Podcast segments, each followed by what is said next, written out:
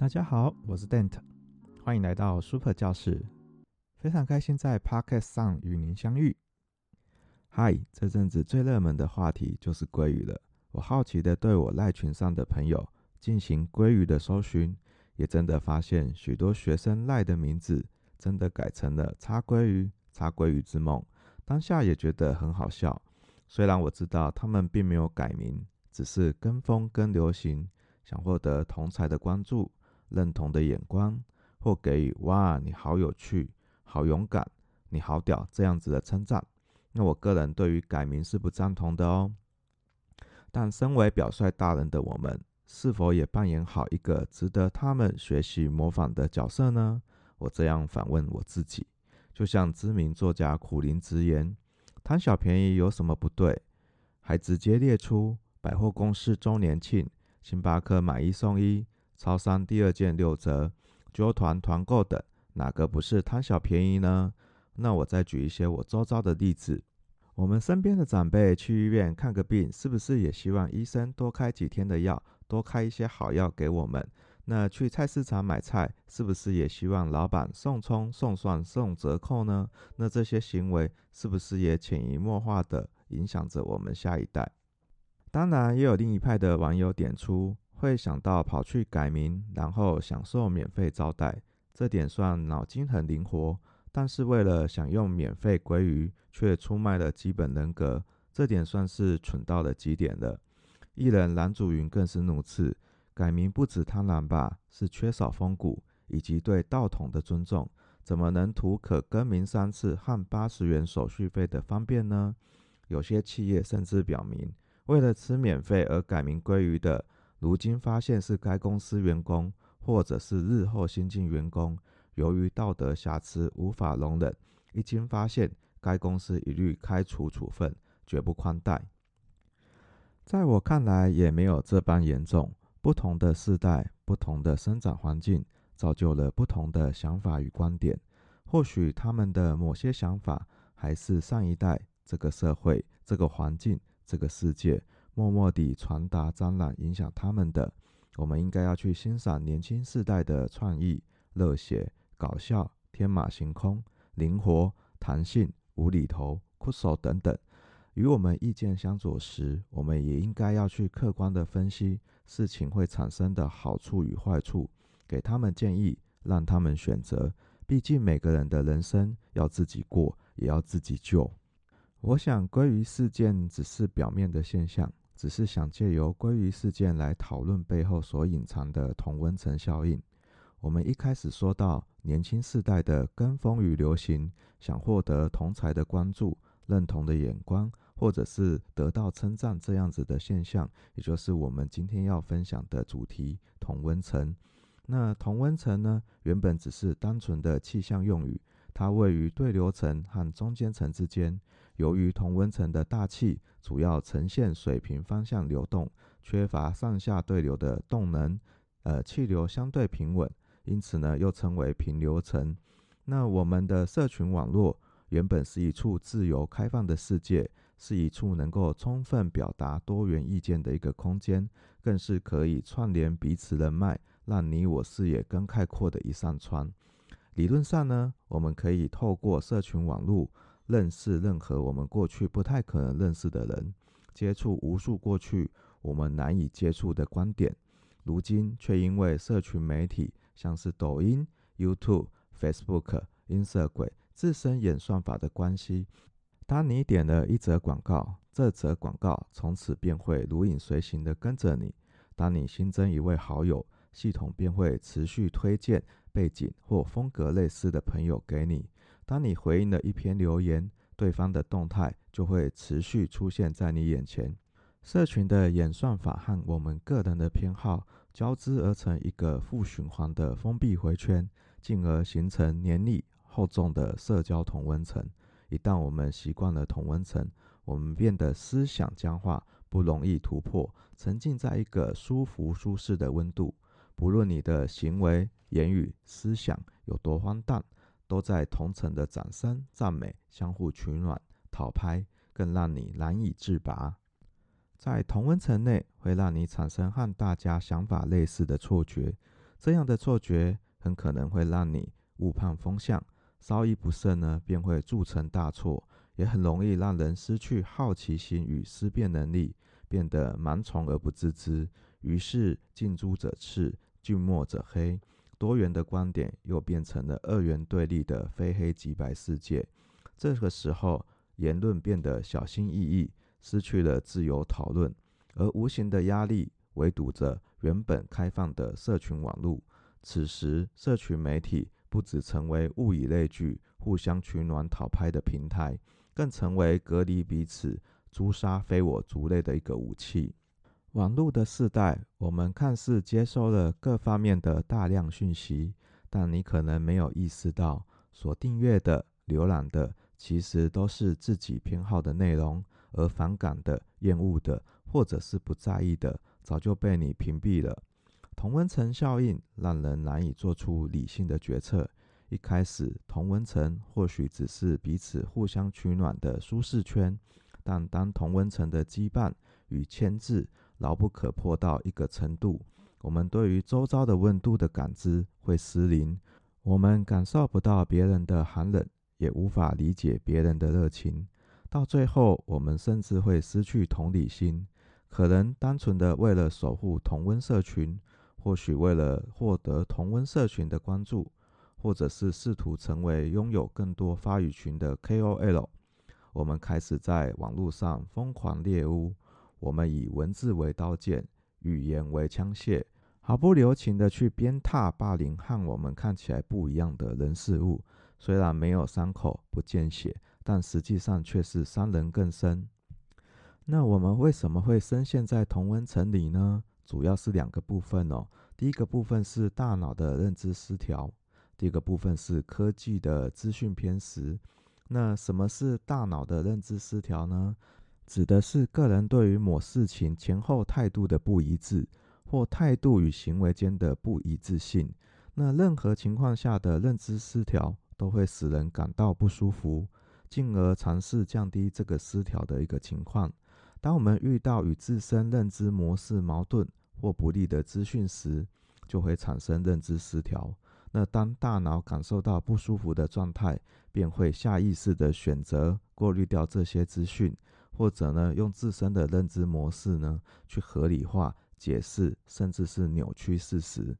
那什么是科技的资讯偏食呢？指的是用户阅读时，往往倾向于点击与自己立场相同的讯息，对于相反的内容视而不见，最后因为演算法的推播，只看得见自己想看的，造成资讯偏食。那当意见或者是立场不同时呢，只要已读不回、unfriend 或设为静音，就可以自动隔绝彼此，渐渐的形成同温层，互相取暖。最后因为听不见外界的声音，而误以为自己的意见才是主流意见。因此呢，大部分的人愿意花更多的时间在与自己立场相同或者是相似的言论与之互动，而不是花更多的时间去倾听、去了解与我们自己不同甚至是对立的一个言论。那我们应该用什么样的方法改善同温层效应，降低大脑认知失调与科技资讯偏食对我们的影响呢？那这边呢，提供了四个步骤，可以让我们暂时的离开同温层。依序是自我觉察、主动了解、思考辩证跟观点比较。那第一个步骤，自我觉察，我们要先去发现自己身在某个温度之下，再往高温或者是低温的地方移动。当我们不再被动的接受资讯，而是思考消化资讯，我们内心的涵养量会增加，内心也能够更加的宽容。那第二个步骤是主动了解，那对于能够自我觉察的人来说，使用网络才有意义，搜寻引擎才能变成帮助突破同温层的工具。我们可以对某个关键字或者是事件感到好奇，阅读更多篇不同观点的文章，可以自由地追踪不同领域持相反观点的人，借此拓展视野。那第三个步骤是思考辩证，我们要抱持着怀疑的态度去思考，把自己拉到一个高度往下看，并主动地去寻找资讯，寻找反面的观点和论据，再透过不断的思考、消化，提出另外一个观点或者是立场。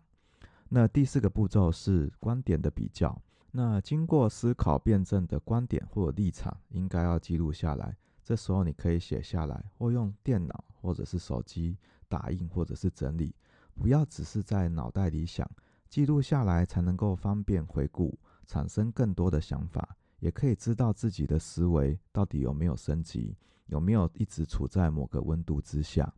那透过这四个步骤，可以让我们暂时离开同温层，让我们自我提升成长。当然，若我们能够一直保有探索新事物、新知识的好奇心，那你一定不喜欢留在某一个温度。我们可以做出一点点的行动，让生活出现一点点的改变。例如，骑车回家时，别一直遵循固定模式，试着绕绕我们没有走过的路。也可以点击原本没有兴趣的广告，享受不同的消费乐趣。也可以加入各种不同类型的社群，增加更多的生活体验。也可以接触过去嗤之以鼻的观点，随时来一场内在的思辨，去认识风格与你迥异的朋友，看见更多的生活风景。亲爱的朋友、同学们，同温层内讯息的分类推送，朋友圈的彼此按赞和分享，让我们很容易对自己的观点深信不疑，变得越来越固执己见，听不见圈子以外的意见，导致无法兼听则明，理性权衡。还有因为彼此的屏蔽，使不同观念意见的人变得越来越难以沟通与理解，以至于争执不断。另外，我们要觉察到自己是处在同温层里，难免对人对事会有意无意的带有偏见。但世界很大，人们性格不一，面对的利益也不一样，这些人的观念都有存在的价值与合理性。我们自己的观念只是真相的一部分，而非全部。面对同温层内的任何资讯，保有一份真诚的好奇心很重要，不要居高临下的看待不同意见的人，放下防御心和自负，真诚的去理解对方观点与我们自身观点的不同之处是什么。我们每个人内心的深处其实是相通的。当我们发现人与人内心深处的需要和渴望其实有共通之处时，就比较容易接纳表面上的观念和行为上的差异。亲爱的朋友、同学们，试着走出社群同温层吧。你将意外发现，你以为的全世界其实只是为数众多的平行世界。你所相信的真理，对很多人而言并没有什么道理。你会感受到不同的生命温度。一开始你可能不太习惯，甚至觉得难受，你说不出一个明确的理由。但是那种刺刺痒痒的违和感，就是让你坐立难安，让人无时无刻的都想逃回原本的舒适圈。你可以选择逃离，也可以选择继续忍耐，因为这种不舒服的感觉，只是你突破无形高墙，一下子呼吸太多新鲜空气的短暂副作用。慢慢的，当你的内心含氧量增加了，你的视野会更加的辽阔，你的心呢，也会更加的宽容。到最后，不舒服的感觉会逐渐消失，原本的同温层与舒适圈也会随之扩大延伸，无论走到哪里都自在从容。最后，老师要说，选择权就在我们的手上，停在同温层，眼前就是世界；走出同温层，世界就在眼前。那我们今天讨论的主题就到这边哦，接着我们进行工具的分享。那我们今天要分享的工具是第五项修炼，也就是学习型组织的第五项修炼。那第五项修炼呢，是彼得圣吉博士在总结以往理论的基础上，通过对四千多家企业的调研而创立的一种巨大创新意义的理论。而学习型组织是指组织为了因应外在的环境不断的变迁，应不断的透过持续性的学习，让组织中的个人、工作团队、组织整体间都有良好的互动，引导知识及行为的改变，与工作相结合，强化组织创新和成长，去维持组织的竞争力。那彼得圣吉认为，学习型组织的建立与发展需具备五项新技术。那这五项新技术呢，就成为学习型组织的五项修炼。那这五项修炼基本上是个人的修炼，但是呢，它不只要求成员个人有所改变，也要求组织成员集体改变。那这五项修炼的内容包括：第一项修炼，自我超越。那自我超越的修炼是学习不断厘清并加深个人的真正愿望，集中精力，培养耐心，并客观地去观察事实。自我超越是学习组织的精神基础，也是一种真正的终身学习。第二项修炼，改善心智模式。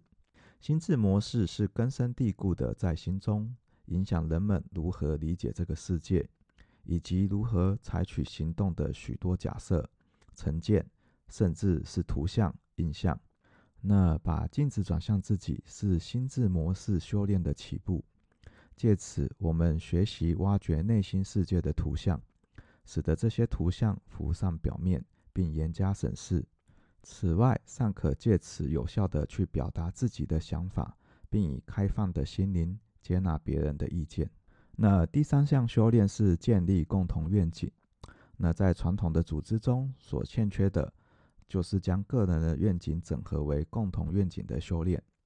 那共同愿景的整合呢，涉及发掘共有的未来景象的一个技术，帮助组织呢培养成员主动而真诚的奉献跟投入，而非被动的遵从。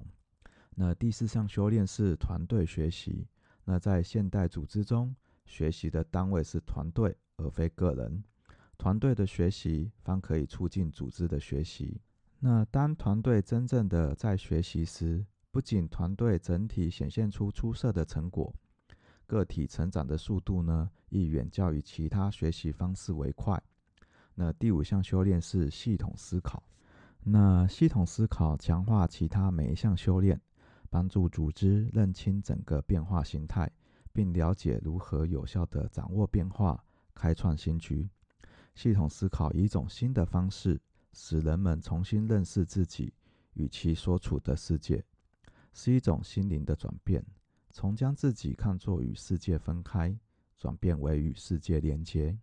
那老师在这边也期许同学们能透过这五项修炼，让我们成为更好的自己，做更好的自己，打破群体迷思，走出同温层。那我们今天的讨论主题与工具分享就到这边咯，那我们下集再见咯，拜拜。